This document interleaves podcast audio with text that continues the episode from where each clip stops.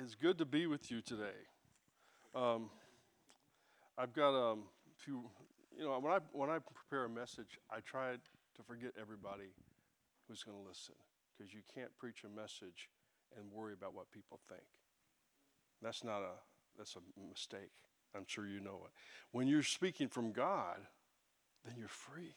And my only, I only have one person I have to please today, it's Jesus. And so I've got some things that I think the Lord wants you to hear. And um, I'm going to pray for you, because, you know, when you hear something and you're not prepared to receive it, it may as well not even say it. Is it, isn't it true? I mean, sometimes, you you know, you can talk to someone, you already know what they're going to say. I don't want to hear it. So I'm going to pray that all of us, because this is a message for me as well, will be attentive to the Lord. Let's just ask him to open up our eyes, our hearts, to hear from him this morning. Lord, what a good day it is to be in your house, to be with your people, to worship you, to hear from you, to learn from you. Teach us, Lord, this morning. Lord, we ask you open up our, our ears to hear you. We ask you remove anything over our heart that would be hardened, that would hinder what you want to say. Lord, we ask you to help us to see things that we're blind to. We ask all these things in Jesus' name. And everybody said, amen. Now, I have a great PowerPoint I prepared. It's at home. It's on a flash drive. And as I was getting ready to leave, I felt like the Lord said, don't bring it. So I thought, that doesn't make any sense. But I've learned long ago that God doesn't always make sense. So today, I encourage you to get your Bibles out. As shocking as that may be. We used to have a thing that would say in a lot of churches, a sword drill. You hold your Bible up, it's the sword of God.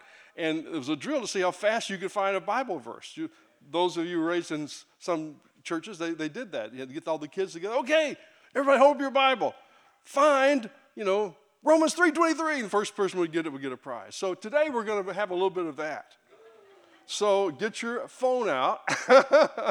If you haven't downloaded a Bible, you can do it before I get too far into the message. And you can look up these verses. This is a wonderful tool, this book that God has given us. It is life-giving. It tells the future. It'll set you free.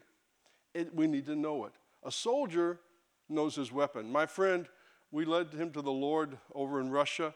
Um, he... was um, told me that they trained them how to take an A K forty-seven apart blindfold, blindfold and put it back together. The Russian soldiers and the, even the kids in grade school, they know how to take care of their weapons. So this is our weapon. Let's learn it. Let's learn to take it apart blindfold and put it back together. I think the Lord has wants to do something special in our lives in twenty twenty-four. Now, boy, how many sermons have we heard? Oh, okay, twenty twenty-four is going to be a different year. Now, here we are again, preaching the same message, and twenty twenty-four may not be different at all.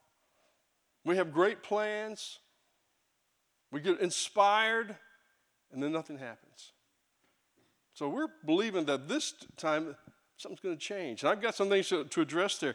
Wouldn't it be great if this year, twenty twenty-four, you had some victories in some areas where the devil has kicked, excuse, excuse the vernacular here, he's kicked your butt. He has wore you out. Wouldn't it be great if this year that changed? Amen. Something really, really wonderful happened. How many days was it? I need a Bible scholar here, so I'm, I see some people are perking up. How many days was it that Goliath stood before the armies of Israel and mocked them and said, don't you have anybody that's ready to fight me? How many days was it? I think it was forty, wasn't it? It was a long time. Whatever it was. So someone can look that up on your Bible and tell us. But can you imagine every day he's coming out, this giant of a man. Everybody's terrified. They're scared. This man can kill you with, so easily. And he's got this huge armor on. And he's mocking and humiliating the people of God. I bet there's some Goliaths in your lives right now. Every morning the devil's there and he gets up and he mocks you. You hadn't beat me yet. What is that? What is, what's your Goliath? Is it depression? Some problem with your, your own personal life? You just can't seem to get it straight? Some problem in your family? Let's believe in twenty twenty-four, Goliath is going to lose his head. Something's going to change. forty days, I was right. forty days, what a humiliation. Every day for forty days, the devil's there mocking. He's a mocker. The devil is that way. And he's mocking us today. So I believe in this year, we're going to have five smooth stones and a little shepherd named Jesus. He's going to come into our lives and take the head off. Because we need, we can't do it ourselves. There's no one in that army that could beat Goliath. But the little shepherd could, could do, do so. So... Um, Another verse I want you to re- try to remember today as we're getting ready to get into the message. It's First Corinthians ten thirteen. I memorized that long ago. First Corinthians ten thirteen. If you're taking notes, and you have your, your little place here in the back of your bulletin to write some notes down. This is one I encourage you to memorize. Because when we're dealing with a Goliath in your life, the one thing he says is you're going to get beat.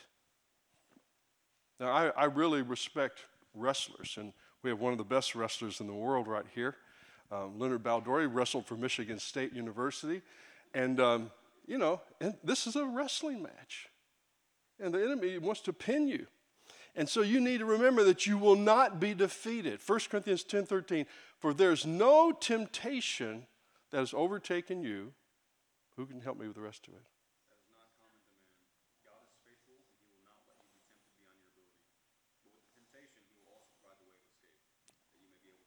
Woo, that was awesome. You were ready. I love that. Thank you, Ty. You need to remind the devil, devil, you are not ever going to beat me. No, this is not too hard of a challenge. God will never let me be tempted more than I can stand. This thing, I'm going to beat it in Jesus' name. And we will be transformed by the renewing of our mind this year. Okay, um, um, we turn in your Bibles, if you could, or your phone, whatever you have, to Psalm one thirty-nine, and I really uh, appreciated uh, the songs we had today. Um, Rachel, thank you for picking this, because we're going to, one of those songs in particular, the last one, is, relates to what we're going to be talking about today. Psalm one thirty-nine, who can read verses one, two, and three? Psalm one thirty-nine, one, two, and three. If you have it, raise your hand. Okay, uh, I see Miss Redouty, Missus Redouty.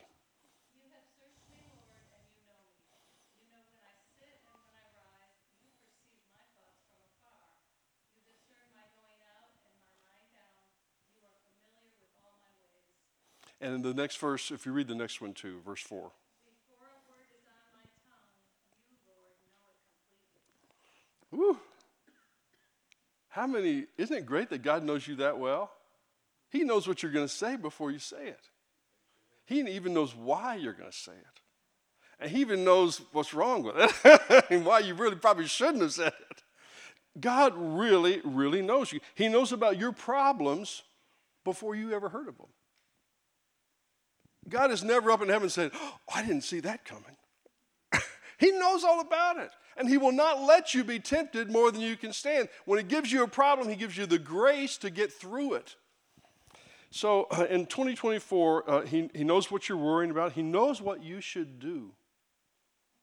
That's the best one. He knows. Maybe nobody in this whole entire church, maybe nobody watching online knows what you should do. But God knows exactly the way out of that situation that you are in. He knows your problems. He knows what is burdening you today. Um, now there's a um, second part of uh, that Psalm one thirty-nine I want you to read with me. Uh, I need someone to read verse twenty-three and twenty-four, Psalm one thirty-nine, verses twenty. Someone different. Psalm one thirty-nine, verses twenty-three and twenty-four. I see Re- Reverend Marvin. Go ahead.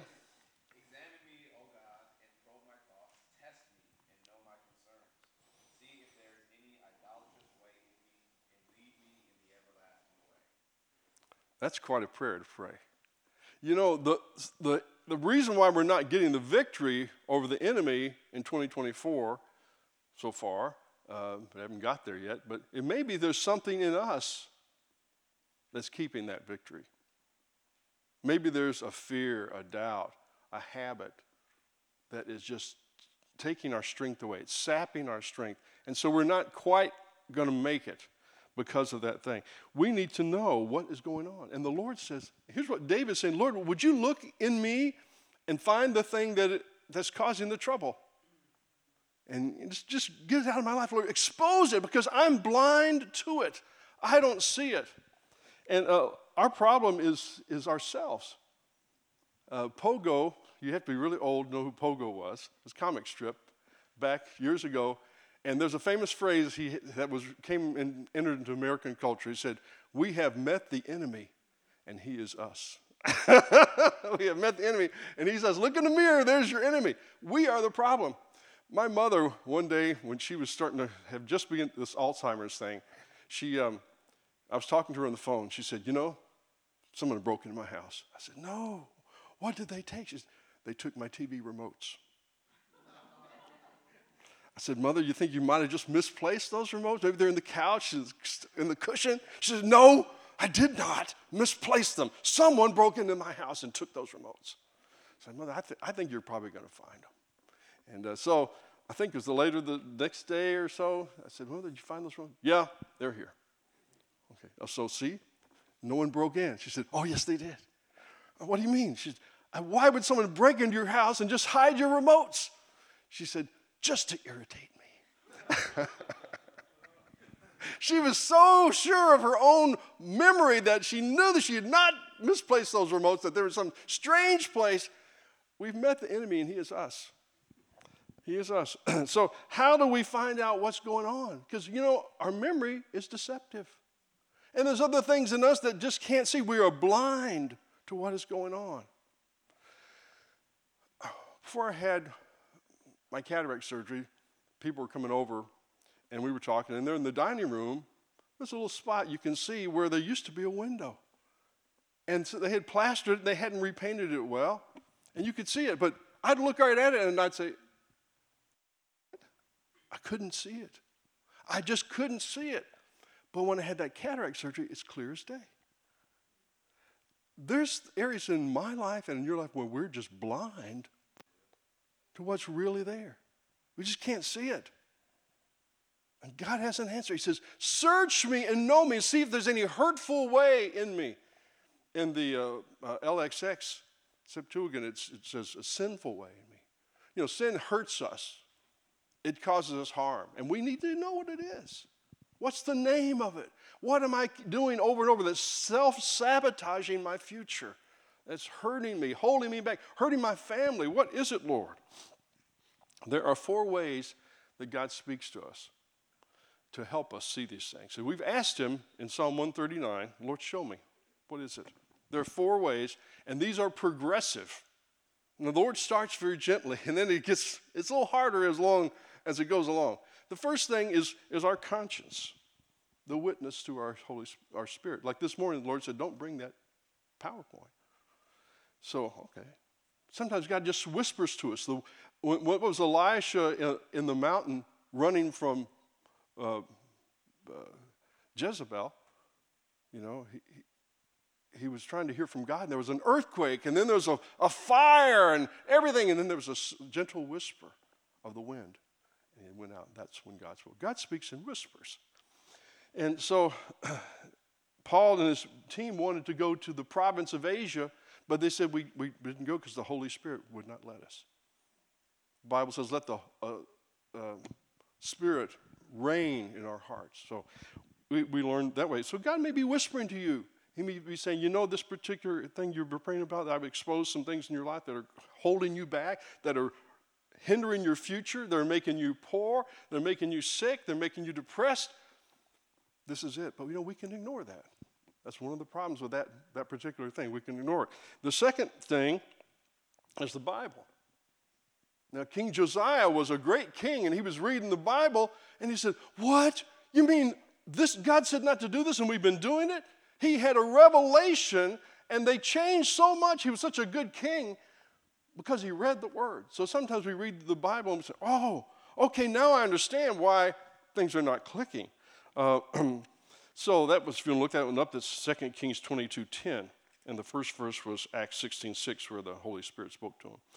So then thirdly, you know, let's say that the Holy Spirit's whispering and we're just not getting it. And let's say we're reading the Bible and we're just reinterpreting it. Well, it really doesn't mean that. You know, uh, that's in the Old Testament. I've heard, how many have heard that one? Well, you can't listen to that. That's, that's the Old Testament. Oh, no, I, no, I'm a Calvinist, I don't believe this. We just reinterpret it, we twist it around, we do different things with it. So sometimes God has, he's whispering to us, we're not listening, he's given us his word, we're, we're kind of reinterpreting that. Uh, Nathan, and then so he moves to number step number three to help us see where we're at so we can get a good picture. It's the M R I, and that he'll send somebody to you. God will sometimes give somebody a burden for you, and they hopefully they'll be nice about it. They'll pull you over and say, you know, you know how much I love you? And when they say that, you know you're in for trouble, right? So, you know I love you. Okay, okay, now we got that straddle. Now I'm going to tell you something you're not going to like. So Nathan, now David had killed a man, had taken his wife, and he just going on like everything's normal. And I'm sure in his mind he had some kind of justification for it. There's always a justification. Uh, I read about a psychological test that they give to thieves. Thieves like to justify stealing your stuff. And one of the, their justifications is they say, well, if Dave cared about his stuff, he just, he'd watch it a little more carefully. So he deserves to have it stolen. Didn't? Oh, that's a good one. That's another justification. You know, these folks, they've lived pretty good. I've had a rough life. So I deserve their stuff. You can justify about anything, you know. And so sometimes you need someone to come in and just shake you out of that justification. So Nathan told David this story, you know, because David had his wall of justifications, excuses, why this is okay, I'm a king, I'm under a lot of pressure, I need stress relief. I don't know what all stories he, he, he came up with, but something to keep his conscience from eating him alive. So Nathan told, told him the story about this guy had a, a little, had a neighbor coming to eat, and his other, a friend coming to eat, and his neighbor had this cute little baby lamb that slept with the family. It was like a member of the family, and he took the neighbor's lamb and cut it, killed it, and cooked it. And David said, that's terrible what this man did. He deserves to die for such a thing. And what did Nathan say? Tom, you know. Cindy said, she's pointing the finger, you are the man. We need a Nathan who will point their finger at us sometimes and say, you are the one. Ouch. Not pleasant. Not pleasant. But we need somebody like that because we can be blind to these things. We can look at the wall. We won't see it because there's something wrong with our vision. We like to justify these things. Um, I want to say that as I was preparing this message, I felt like the Lord said, there's somebody here um, and some online that you're justifying something, and the Lord wants you to just be real. He's not condemning you. He wants you to be real about it. Just be honest with him. He already knows. God's not going to be surprised when you say, Lord, you know that thing. I've been doing this wrong. The Lord said, well, I knew that a long time ago. He knows. He just wants you to agree with him. The word confession means to agree with. We're just simply agreeing with God. We're not fighting with him anymore. We're not putting our fingers in our ears. One of my favorite preachers from New Orleans said when he was little, he liked to have this, he and his brother would have fights, and he'd put his finger in his ears and go, la, la, la, la, la, la, la, because he didn't want to hear what his brother said. Sometimes we're that way with God. We've got our fingers in the ear, la, la, la, don't hear you, God. But he may send someone to you to get your attention. um, I had, well, it's a long story. Um, I had an assistant pastor over in Belgium, and um, gradually I realized he was a liar. He would tell lies. And I would say, you know, didn't you say yesterday that it, it was such and so? He said, oh, no, no, no. You misunderstood me. I thought, okay. I realized, well, he's a little bit slippery on this, you know. He's, he's challenging my memory. And so I realized if I was going to really help him, I'd have to confront him with hard, cold facts. And I did. I did more than once. We, this Lord gave me plenty of opportunities. And when finally I had to dismiss him, we had a church meeting. I fired him in front of the church. Very politely, I said, he's taking early retirement. You know? But we, I could not get him to just let go of this problem of lying. And it got to the point that everybody knew that he, he was a liar. And I told him one day, we had a conversation in my car, or his car actually. I said, Roger was his name. I said, Roger, this is going to destroy your ministry. It's going to destroy your ministry. You've got to let it go. And he had some weird justification for it. Finally, after many of these types of conversations, he finally let me see how he was thinking, what twisted thinking the devil had given him. He said, well, you know, Kirby, the Bible says if we confess our sins, God forgives our sins, and he forgets them. So if God has forgotten my sin, who am I to admit to it? Did you see that? Isn't that crazy? So that would he could look you in the face and lie straight-faced to you because he'd been forgiven. So the devil will give you a doctrine of demons, as Paul referred to Timothy, talked to Timothy. Doctrine, of, a, a theory that's created by demons in this little department in hell. They have a sign over the door that says Doctrine of Demon Department. And they'll create stuff, and if you want it, he'll, they'll give it to you. And you can use that, and it will mess you up. It will ruin your future. So let's be honest with God, honest with us of, Lord, this is a sin. I admit it's a sin. I don't know how I'm going to beat it. But let's, um, you and I, God, let's just be real about this. You already know. You know, we're, we're so blind to things. Have you ever thought about a, a proud person who never knows they're proud? They never do. Also, humble people don't know they're humble. And a narcissist doesn't know he's a narcissist. They have no idea. They're just so shocked that you would have an opinion that differs from theirs, that you'd want to do something that they don't want to. So we're so blind in these things. We need God to help us.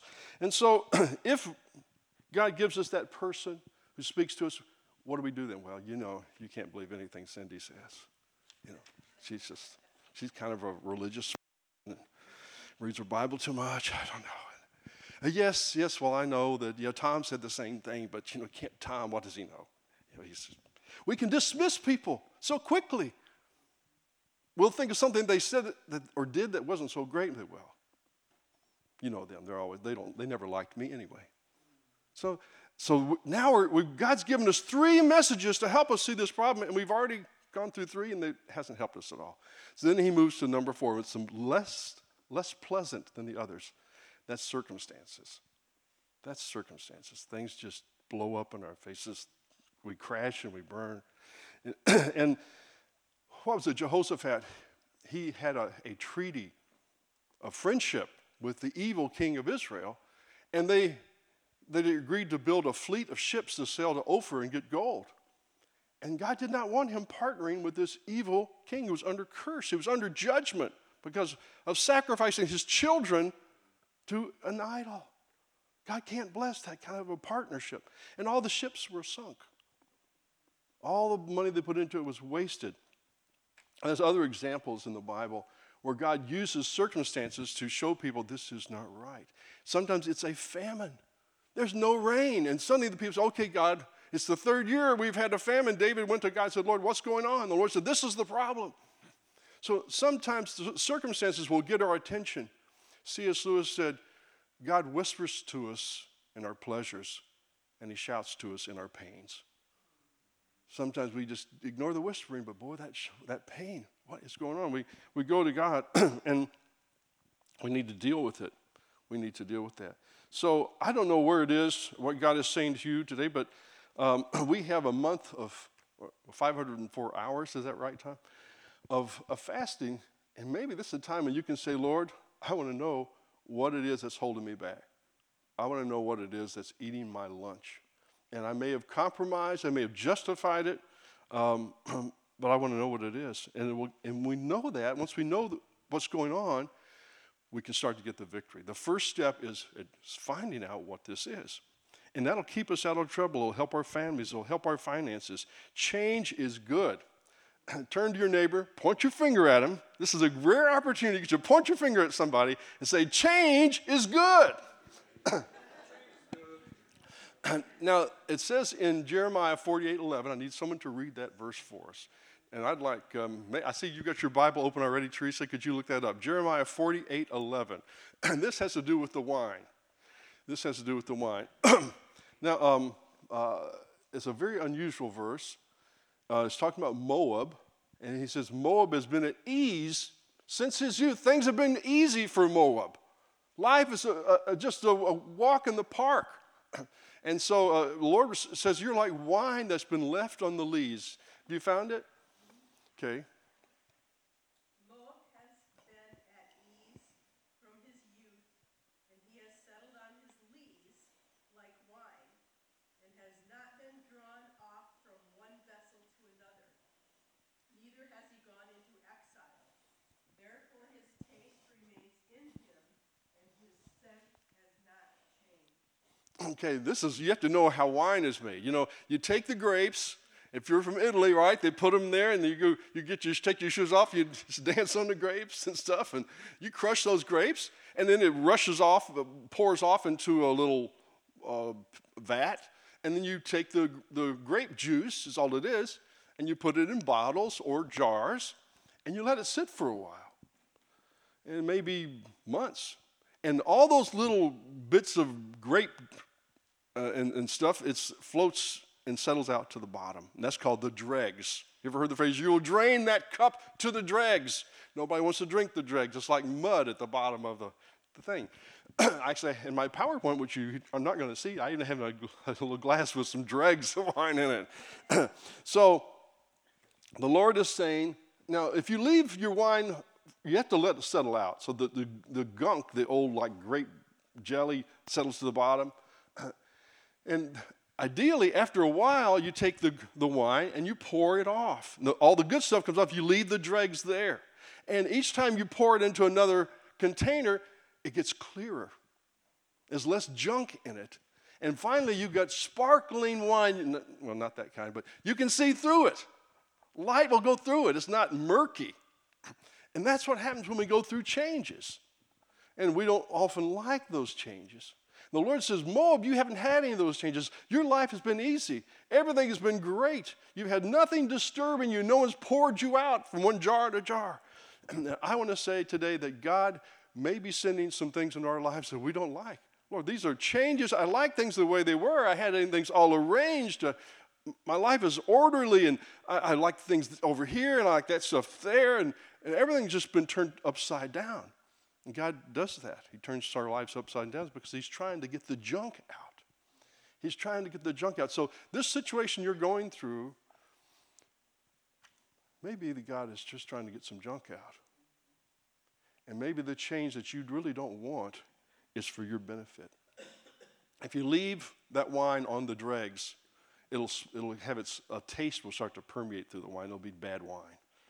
It can be too bitter. It just it's, it's, it'll eventually infect your wine. And you say, you know, this started out pretty good, but because you didn't clean the dregs out, you've ruined this wine. So God wants to purify us so that we are pure vessels of his message. Um, Paul said to Timothy, he said, in any house there are many vessels, some for honorable use and some for dishonorable. So you got porcelain. You can use porcelain for china. There's also kinds use porcelain for something else. If a man purifies himself from things, he will be a vessel suited for honorable use. So if we get the dregs out, God can use us like we've never been used before, because there's, there's things there that are tainting the gospel, that are affecting our ministry. Um, you know, sometimes when you hear someone speak about Jesus, it's tainted. There's just something wrong in it, because they got dregs in it. It's some, it's a little bit of gunk, and it needs to be purified. What is it in our lives that needs to be removed? uh, that we need to let the Lord do that. You know, uh, years ago I had a, a painful conversation with my son Daniel, and we were over in Russia. We'd spent many years in Russia. Daniel was born overseas. And sometimes as we were in a city of fifteen, twenty million people, it wasn't easy to live there. And um, one time Daniel said to me, he said, Dad, why couldn't we have stayed in America? Why did we have to come overseas? Why couldn't we have been like everybody else and had a peaceful, quiet life in, in our little house in Shastford, Michigan? That was a hard question, because you don't want your kids to suffer. And I thought about it, and finally, the Lord gave me a revelation, because we knew another couple. We were close with them. We would go tobogganing together. In fact, when we entered the ministry, we gave them our toboggan, which uh, little things like that. Our kids were the same, about the same age, And I thought about them. It's like the Lord brought it to mind. You know, they stayed in America. We went overseas. And so Daniel's argument was that we went overseas, so we had a lot of trouble, and we could have stayed in America and had a, a walk in the park. Easy peasy. But I thought the Lord brought to mind this couple that were just like us, same age, a son, our boy's age. The son had to have heart surgery. That was a quite a shock. The mother ended up with breast cancer. I had to fight through that. And the father came out with a brain tumor and um, had surgery. He was not quite right after the surgery, and then he ended up dying a few years after that. So I thought, stay in America and avoid trouble. No, it didn't work. You can't avoid trouble. Job said, man is born to trouble as the sparks fly upward. You're going to have trouble if you're doing the will of God, as Jesus did, or you'll have trouble if you're not doing the will of God. The trouble is not optional. You can't avoid it. It is coming your way. The only question is, am I going to have this trouble by obeying God or not? And so I encourage you to uh, follow Jesus. This year, be really, really harshly honest with, with yourself, and the, and let let let these things be dealt with. And there's some enemies we have that keep us from dealing with these things. And no, probably number one is fear. You know, I don't I don't know. I, things have gone okay, and you know, I'm happy with the way things are. I don't. What if I change? That's going to be unpleasant. You know, we're just afraid. And the opposite of fear is faith. Lord, I don't know how this is going to be, work out, but I'm going to trust you that you're leading me. And also, there's self-justification. You know, we, we like we've already talked about that. That's an obstacle to us. There's discouragement. Uh, you know, like, oh, I don't know how we're ever going to beat that. You know, we don't have to know how it's going to happen. We say, Lord, I'm willing to change. Will you change me? I'm willing to be made like you. Um, so I'm going to pray for you about that, and uh, that the Lord will give us all strength to deal with these things. And then before I do that, I want to note some things that God can do. Because, you know, sometimes we are satisfied with the status quo.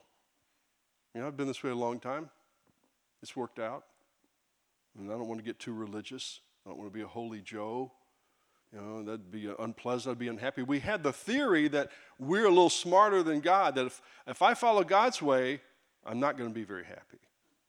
And if I do it my way, I'll be happier. Yes, you know, I might miss some blessing in heaven, but, you know, we kind of justify that. So there's things that God wants to do. Um, I've got a friend that he loves to talk about the miracles God did in his life, and they're spectacular. I mean, demons cast out, people miraculously healed, miraculous provision, but every one of those miracles are forty years ago. God wants to do something today. He's not done doing miracles. Some of us are real old. We kind of think, well, I'm going to put it on cruise control. I'm, just gonna, I'm, I'm retired. I'm just going to let it go real easy. God started with Moses when he was eighty.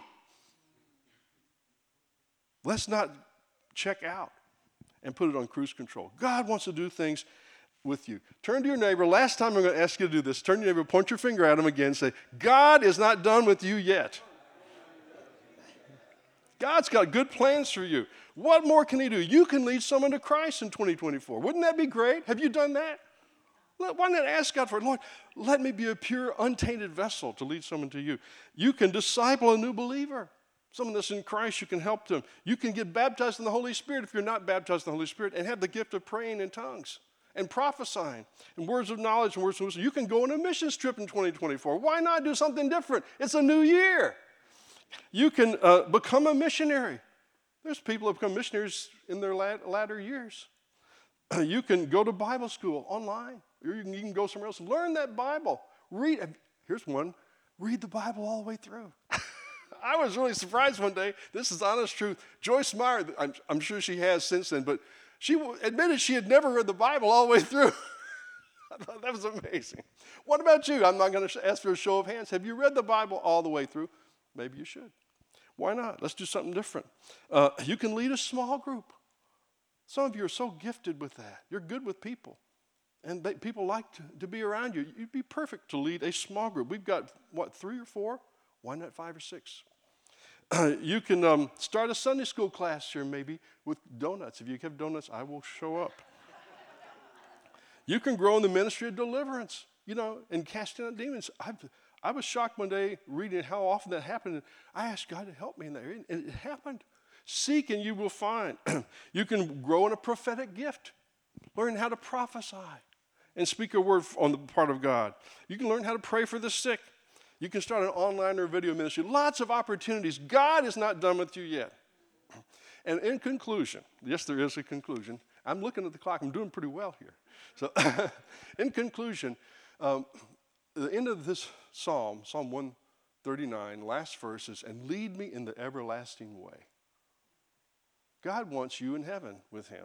He's not against you. He doesn't hate you. He loves you. He can't imagine eternity without you. If you've not made a decision to accept Christ, why not do it today?